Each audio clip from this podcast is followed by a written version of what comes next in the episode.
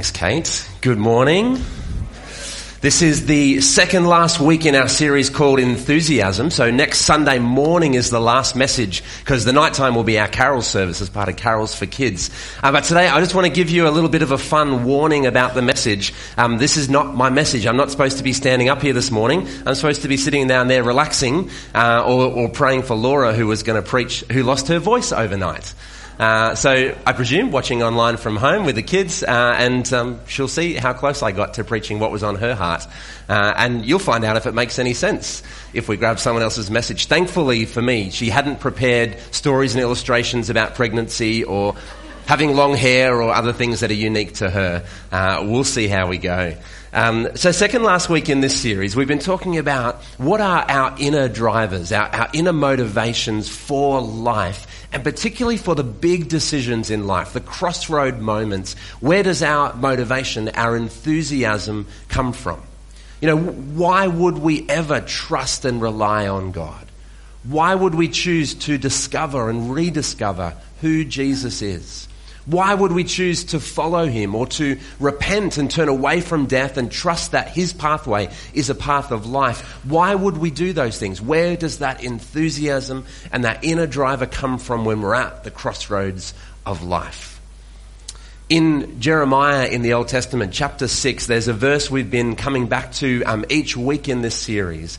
And it says that this is what the Lord says to stop.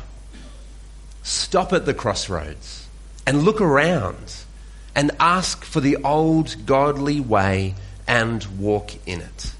And the word there is not, you know, in our context, just ask for the way of the 1960s and walk in that way. Just ask for the way of the 1990s and walk in that way. Just ask for the ways of 2019 before COVID came and walk in that way. It's the old, ancient, godly ways that have always been true. Ask for those ways and walk in it. Travel its path, and you will find rest for your souls. But, God observed, you reply, No, that's not the road we want. So when we stand at a crossroad and we have a decision to make, big or small, we can choose to stop and ask, What is the ancient godly way? and choose to walk in it. But so often we don't. And maybe for some of you today, you've been a Christian for quite a while, and these crossroad moments have been coming up for you again. You've navigated them before, you've been down different paths before, but they're coming up for you again today. And as this, in this message, in the second last week in the series, as we talk about how the Holy Spirit actively helps us to navigate the crossroads and walk down the path as we talk about how important the active help and the reviving of the Holy Spirit is, you might think to yourself, well, I, I, know about the Holy Spirit. I've read about the Holy Spirit, but I don't think I've ever experienced the Holy Spirit's active help in my life. Other people, well, I hear all about their stories and their experiences. They seem to hear, they seem to sense or feel or know and, and have miraculous things happen that are undeniable. But me, I get nothing. No insight, no words, no experience, no feelings. I don't feel like I've ever had the Holy Spirit's active help. So, how could I be revived by the Spirit, have the inner enthusiasm of the Spirit, and rely on His help when I don't see it? Or feel it or hear it. We have to first trust. Trust the words of Jesus that we're going to come to in a few moments' time when he promised to send the Holy Spirit. And he promised that the Holy Spirit would never leave. And so, if our experience is different from others, we shouldn't jump to the conclusion that we don't have the Spirit's help. We have to hold on to the truth of what Jesus promised and trust that He is there with us. But, but what if that's not your experience this morning? You wouldn't consider yourself a Christian or you're, you're not really sure, and maybe talking about the Holy Spirit is not something that you're used to or that you know about and you don't understand anything that I said in the last couple of minutes, don't, there's nothing to worry about there. We're going to unpack this and explain this more as we go along. So whether you feel like you are very experienced and walking with the Spirit or you feel like you have no idea what this, who the Spirit is or what He could do in your life. Come with us as we navigate this crossroads of needing the Spirit's help. In the letter to the Philippians in the New Testament, the apostle Paul wrote this. He said in Philippians 1:19, "For I know that as you pray for me and the spirit of Jesus Christ helps me, this will lead to my deliverance." And then in another letter to the Galatians, in chapter 4, verse 6, he says, And because we are his children, God has sent the Spirit of his Son into our hearts, prompting us to call out, Abba, Father. So the Apostle Paul, who followed after Jesus and, and did his ministry after Jesus had already gone and ascended to heaven, identified the Spirit, the Holy Spirit, as the Spirit of Jesus, the one who helps me and the one who has been sent into our hearts. But the Holy Spirit is at work long before you make that decision to accept who He is or to trust Jesus.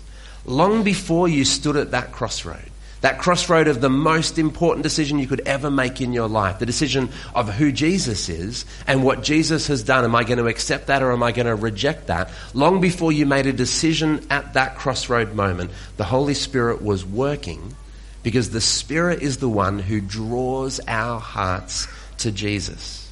He shows us who Jesus is so that we are able to choose Him. And so often, if you've been a follower of Jesus for a long time and you feel like today, I've never experienced the Spirit at work, you have to know that just simply that decision of believing in Jesus and that choice to follow Him is not something you could do with your own abilities or with your own strength. It was revealed to you by the Holy Spirit. Don't discount the work He's already done in your life. Paul wrote in another letter in 1 Corinthians chapter 12, he said, So I want you to know that no one speaking by the Spirit of God or with the, the, empowerment of the Spirit of God will curse Jesus, and no one can say Jesus is Lord except by the Holy Spirit.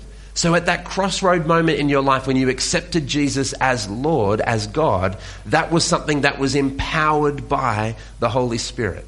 If someone actually believes that and says that, it's not something that they can do on their own. It's something revealed to them by the Spirit, working, drawing them to Jesus. And even today, if even today you feel like you're at the crossroads of making that decision for the very first time, or again, you're revisiting that crossroad decision, the Holy Spirit is the one who will draw you to Jesus and reveal Jesus to you. He's alive. That's what he exists to do is to reveal Jesus to us, to draw our hearts to him. So don't ignore a still, small whisper of a voice, a prompting about Jesus. That crossroad decision moment in your life, that window of opportunity can change everything. As the verse in Jeremiah said, stop. Stop at the crossroads and look, look around. Look for the ancient godly path and ask the Spirit for his active help. I, I'm not sure. I don't know anymore. I can't decide. Help me. Help me, Holy Spirit and then rest. Take a few deep breaths and wait and look to see if any ancient godly way appears. By that still small voice in your spirit, by the confirmation of people around you, or by something that you read in the Bible, that's a number of different ways that the Holy Spirit will revive you and lead you to Jesus. One of the other steps in our reviving is to understand or rediscover who the Spirit is as a person and what he exists to do, his work. Because in that same letter that the Apostle Paul wrote in 1 Corinthians 12, he warns them to not be ignorant, don't misunderstand or, or miss important spiritual realities, spiritual gifts, and things of the Spirit. He says, don't be ignorant about those things. So when we don't take the time to understand who the Spirit is, and we don't take the time to remember and remind ourselves and each other, we're not going to recognize Him at work. We're not going to understand what He's doing in our lives and in the world. So, Paul the Apostle wrote and expressed his desire to the churches that they would not misunderstand and not be ignorant and not ignore matters of the Spirit. And it's the same for us as well. And it's, it's almost um, well, it's coincidental and not really planned that a few months ago we had a whole series called Breath of God talking about who this Holy Spirit is throughout the Bible and today. I mean, we, we planned that, that wasn't an accident. But when we planned that, we didn't know at that time that uh, Mike Pilavachi, a guest speaker, would be here midweek a couple of weeks ago, or that his message would be about what it means to follow the Spirit beyond things that we can control. And we didn't know when those things happened that in this enthusiasm series that we've, we've um, borrowed or, or, been given by uh, a church in Kenmore in Brisbane, and Pat Hegarty, the, the one who came up with the series, kicked it off for us, that this week was all about being revived by the Spirit. So accidentally or by God's design, we've been in this space of rediscovering the work of the Holy Spirit. And that's important to recapture who He is in his eternal existence and who he is in our lives. Because the Holy Spirit, as revealed in the Bible, is not an influence, not a feeling, he's not the force, he's not just a power at work in our lives and in the world, but he is a person. It's the person of the Holy Spirit. And we need to see that and acknowledge him and lift him up and honor him because he's not just a person, but he is God. He's a member of the Godhead, a member of the Trinity. As God the Father and Jesus the Son are God, the Holy Spirit is also God. He's not a ghost. He's not a haze. He's not just a breeze or a cloud or a vague something. He's a person. And he exists. His purpose, his role is to reveal Jesus and draw us to Jesus to help us, to help us know Jesus intimately and to follow his voice, to help us know that ancient godly way, the good path, even when the way seems bumpy. And so Jesus, on the night before he was betrayed, he was with his disciples. And one of the most important things he said to them was that he was not just going to go and leave them, but he says in John 14 verse 16, he says, and I will ask the Father, and he will give you another advocate who will never leave you. He is the Holy Spirit who leads into all truth. Now the world at large, the rest, can't receive him because it isn't looking for him and doesn't recognize him. But you, talking to his disciples, people that had chosen to follow him, speaking to you, if that's you, you know him because he lives with you now and later will be in you. Now, Jesus didn't say, I'm going to go, and when you have the Spirit, it's going to be completely different. He said, I'm going to go, and when you have the Spirit, it's going to be another advocate. It's going to be same, same, but he said it's actually going to be better. At another point, he said to them, It's better that I go away and better that you receive the Spirit because he will live within each of you, revealing the truth to each of you and leading each of you down the path to life in your own life, and he will never leave you. Now, the word advocate that you see on the screen, if you have your, your Bible open to a different translation, it might have another comforter, might have another helper. They all come from this ancient Greek word that we get our original Bibles from, the word parakletos, which is where we get our word parakeet. No, no, that's not where we get our word parakeet. That's from other languages, means nothing the same. Parakletos is a word from ancient Greek that would mean a whole bunch, could mean a whole bunch of different things. Someone who would come alongside you as your advocate. Maybe imagine a court case you are in front of a judge in court, and an advocate, a parakletos, comes and stands with you, pleads your case on your behalf, speaks to your good character, doesn't just write a reference for the court to have and read out, but goes with you and speaks to who you are and that you are a good person or, or not in trouble in this case, in the court case. They intercede, they mediate, they counsel, they stand by you. All of those words are summed up in advocate. It's what Jesus obviously thought he was doing because he said, Not, I'm going to send you a brand new, different advocate. I'm going to send you another advocate who will be like me, but with you and within you. So, will you let, have you let the Holy Spirit be your helper? And your advocate. You might think that you don't need anyone else. You don't need someone else to do that for you to come alongside you because you're independent and strong and resourceful and you've got this sorted. You go, okay, sure, sure. I, I, I can't come to Jesus and sure, I can't go to heaven, but, but I can live my life by myself. I don't need the Spirit's active help. I needed Him to get me across the line, but now I'm across the line, I'm okay. I don't need to ask for God's help in this situation. I'm, I'm okay. I can handle whatever comes, no matter which path I walk down by myself. But when I ask myself that question, can I make it on my own? I know the answer is never yes.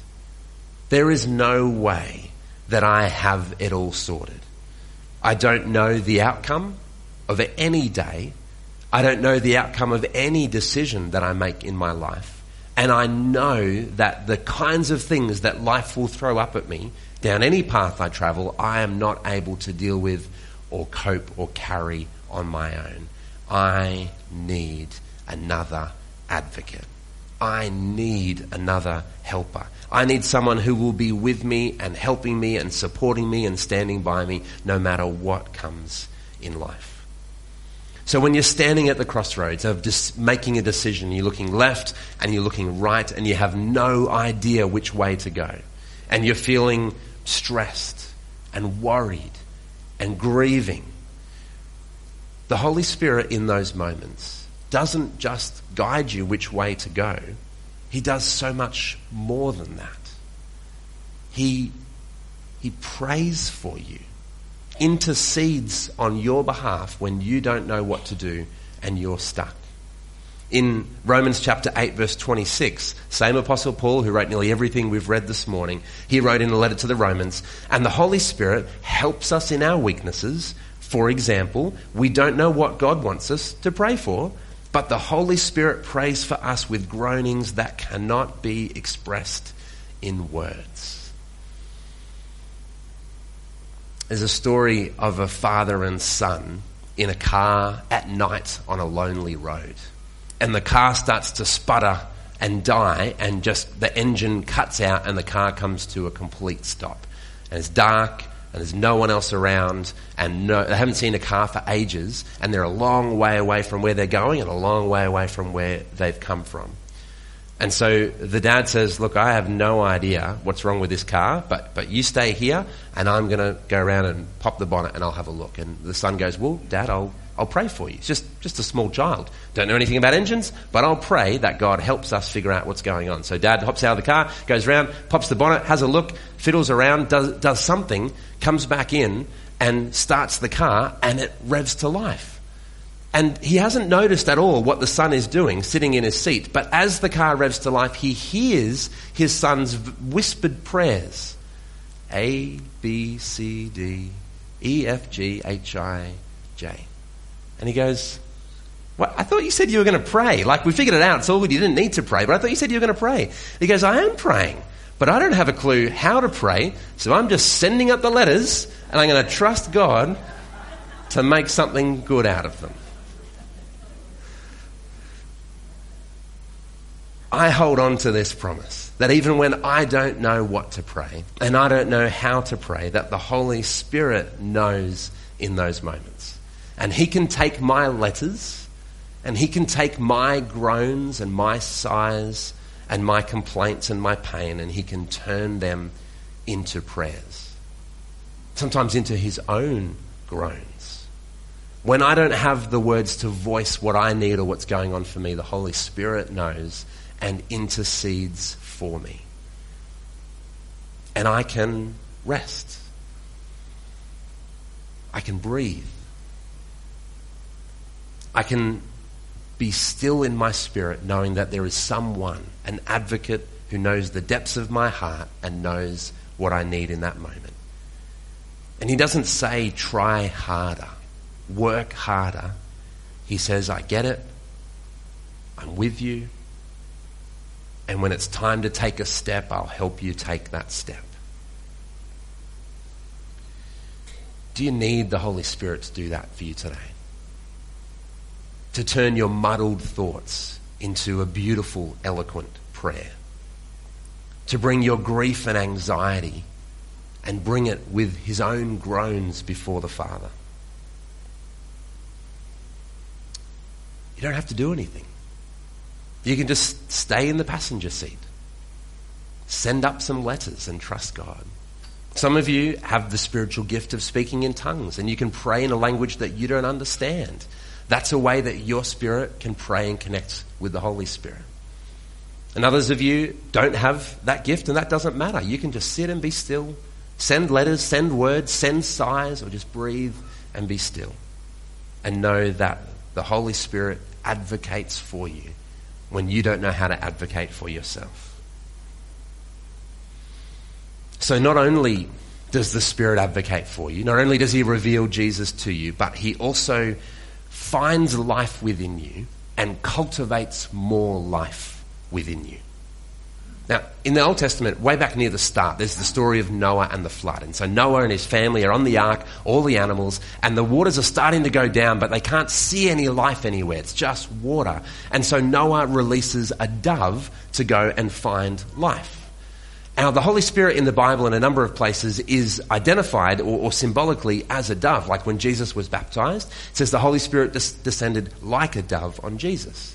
And so in this case, Noah releases a dove to go and try and find some sign of life. And then once it finds a sign of life, to cultivate more life there, which is what doves do. Doves don't, uh, they aren't scavengers. They don't go looking for dead things to eat. Doves will look for life and places full of life where they can rest.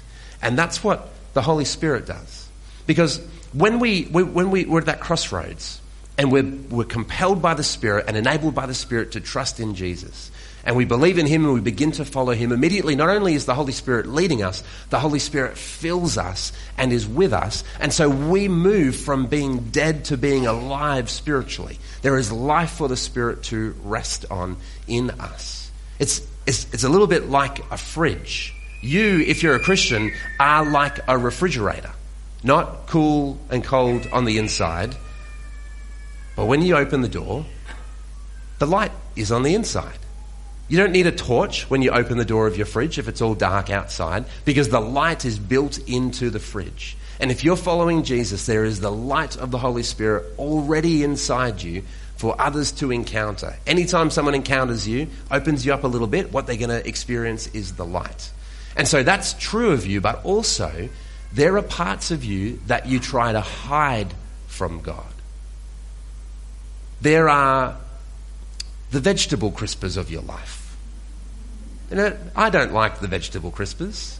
Sometimes I call them a beer crisper um, or a chocolate crisper to put more important things inside of them. But, but if you have a fridge where those things are opaque, you could hide things in that shelf in your life where the light can't get to no matter how bright it shines. And we try to do that with God. We have moved from death to life, we're following Jesus, but there are still parts of our life that we'll try to hide from Him and not reveal or not ask for help in. They're, they're the things where we're stuck.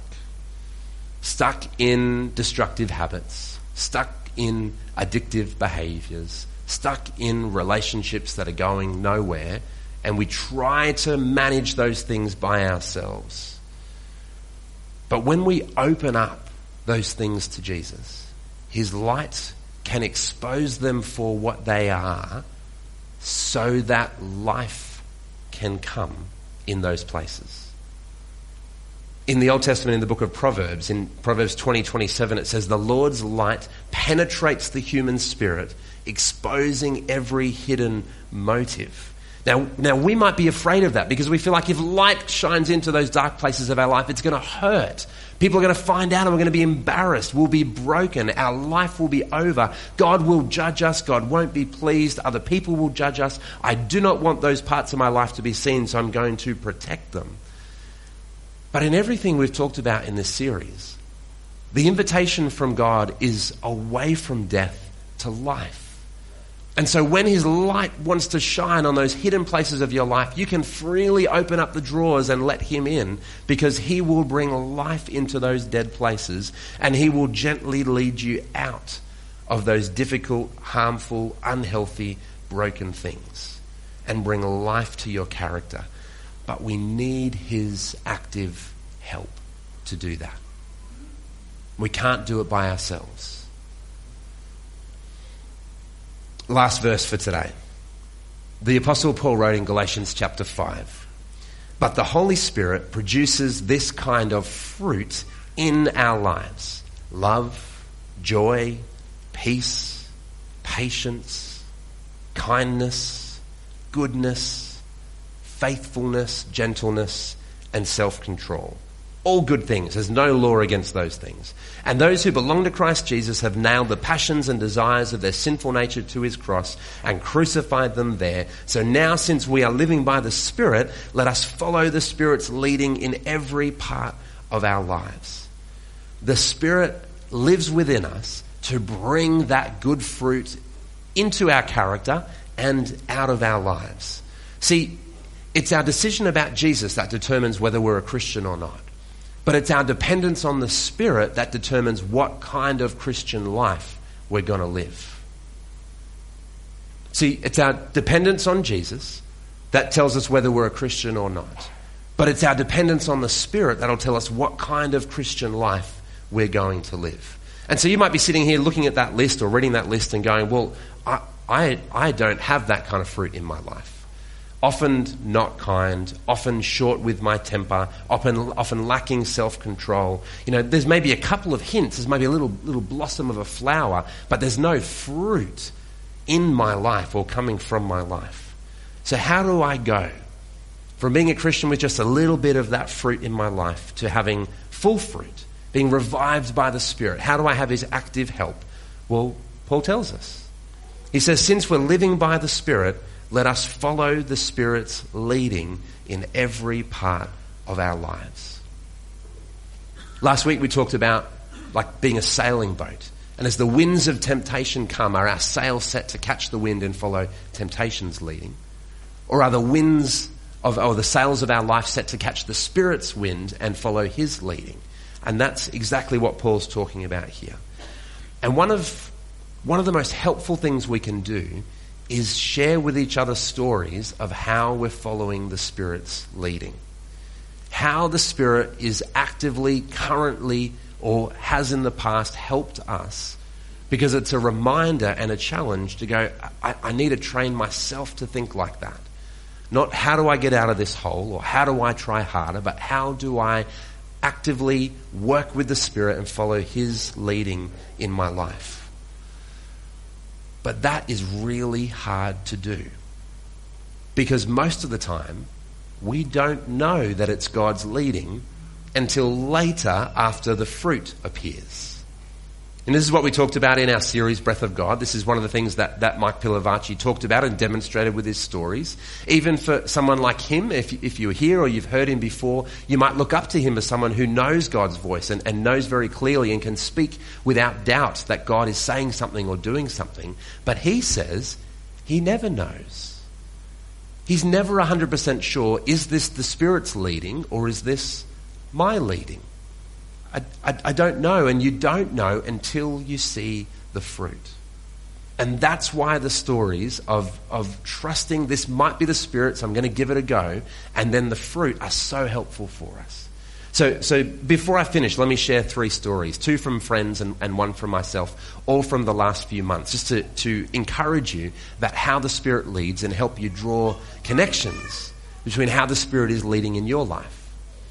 So the first one is from a friend of mine, and she has been really struggling in her workplace, particularly with one other person that she works with that has been very, very difficult to work with, but also doing things and making decisions that she doesn't agree with. And she doesn't think are helpful for their organization and what they're doing. And so she's kind of sitting there going, Well, I, I don't know what to do. Like, personally, I love my job, but I don't like what I'm part of, and I don't like how this person is affecting me and affecting what we're doing, so I don't know what to do. And some of you are sitting there going, Is he telling my story? Because we've all been there. And so she's praying and asking God, what, what do I do in this situation? In the big picture, do I stay or do I go? But then also, how, how do I stay or, or how do I go?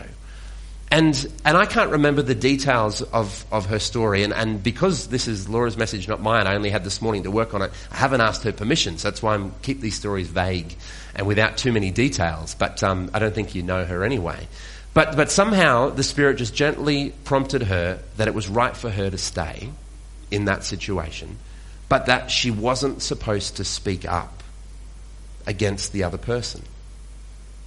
Even though she thought that they were wrong and hurting situations and people, she was supposed to keep her hands clean rather than get them dirty and try and solve the situation. And so she did. And she had to wrestle with that and trust that. Each time she was frustrated or angry or disappointed, I'm going to trust that that was God's leading and wait for the fruit to come. Now, another friend of mine, also in the same workplace, also struggling with the same co worker, also asking God, What do I do? also sensed stay. It wasn't like a, you know, stay for a long time. It was just hang on at least for now. Like see the year out. But to this friend, to him, he sensed God saying, it's right to speak up. Not to go in with your guns blazing, not to try and cut this person down, not to accuse, but when you have an opportunity to speak your truth and, and speak up about this bad stuff that's happening. Two people, both filled with the Spirit in the same environment, sensing the Spirit's leading differently.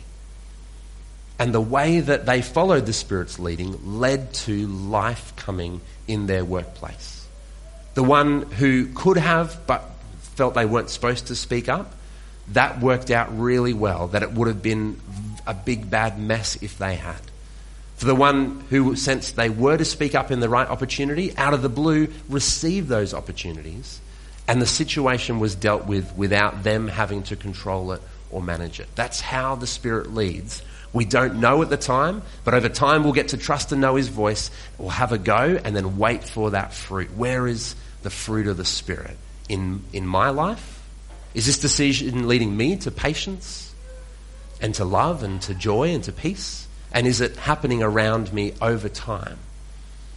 Now, the last one I want to share with you um, is, is one from myself. Now, you'll know if you've been around our church for a while that for years I have, have not just tried to um, prepare messages and preach with the Spirit's active help, but also see is there, is there anything in particular, like you know, a particular um, prompt or, or, or calling or word or response that could be for someone who's here in the room or watching online and that's their thing to kind of cut through the stuff going on in their life like a, a, um, a, word of knowledge, a word from the Spirit that is just kind of cuts through and helps them to respond to God or gives them some encouragement. Um, and I never ever think that, or I never ever know that the word or the phrase or the concept that God gives me is from God. They usually sound ridiculous.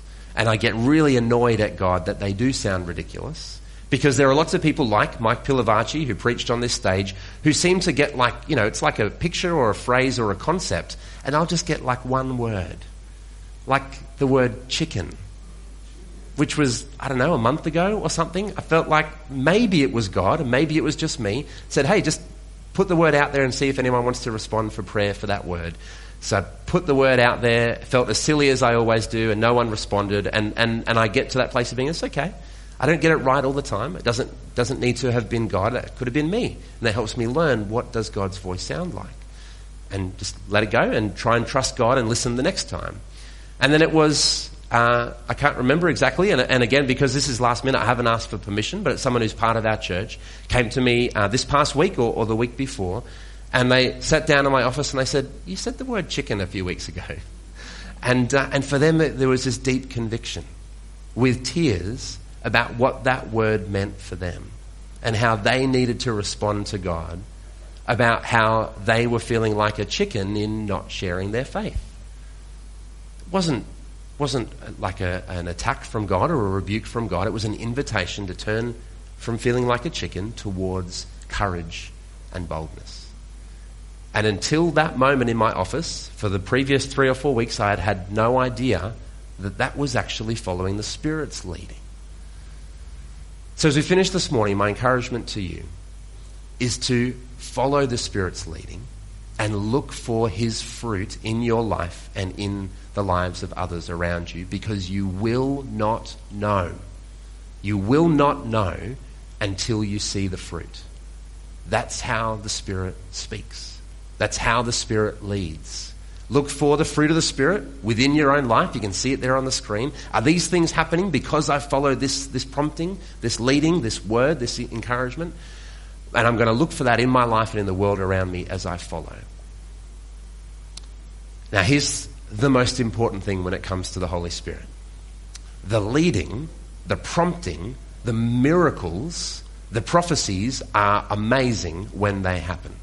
But that's not why we pay attention to the Holy Spirit and not why we follow his lead. The most important thing is that he reveals Jesus to us and draws us into relationship with Jesus. Through all of those big things and all of the really small leadings. And so we need to seek the person of Jesus and not just the power of his Spirit. And as we do that, as we seek Jesus with the Holy Spirit's empowerment and leading and help, we will be revived with enthusiasm to follow, and we will have the, act, the active help of the Spirit, which we absolutely need. Let's pause for a couple of moments and then we'll pray. Jesus, we thank you that you didn't leave us on your own, but you sent your Spirit. Another advocate, another helper, another comforter, another one to be with us always and never leave. And so, just in the next few moments now, we just want to rest and be still. Knowing that even when we do nothing, you are always at work through your Holy Spirit.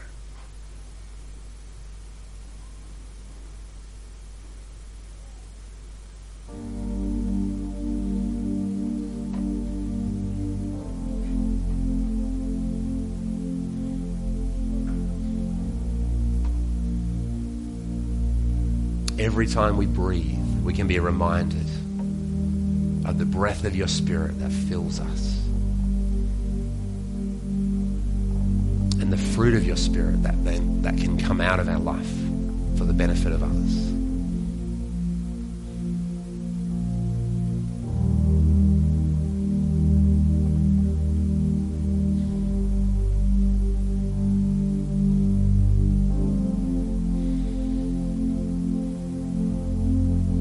I've got another weird idea to share with you.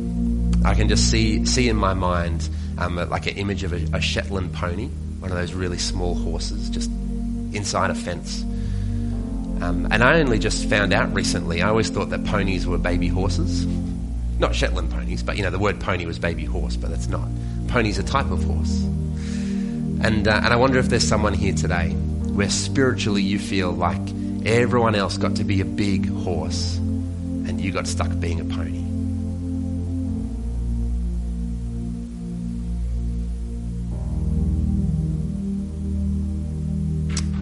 God wants to let you know that Shetland ponies aren't a creative mistake. God created small ponies for their own beauty and their own purpose equal in value to the largest horse, but unique in what they each bring to the world. And so you might feel like you're small and nothing and not worth as much as someone that you're comparing yourself to. But to God, you are of equal, absolute value and beauty to Him. And may you know that today in Jesus' name.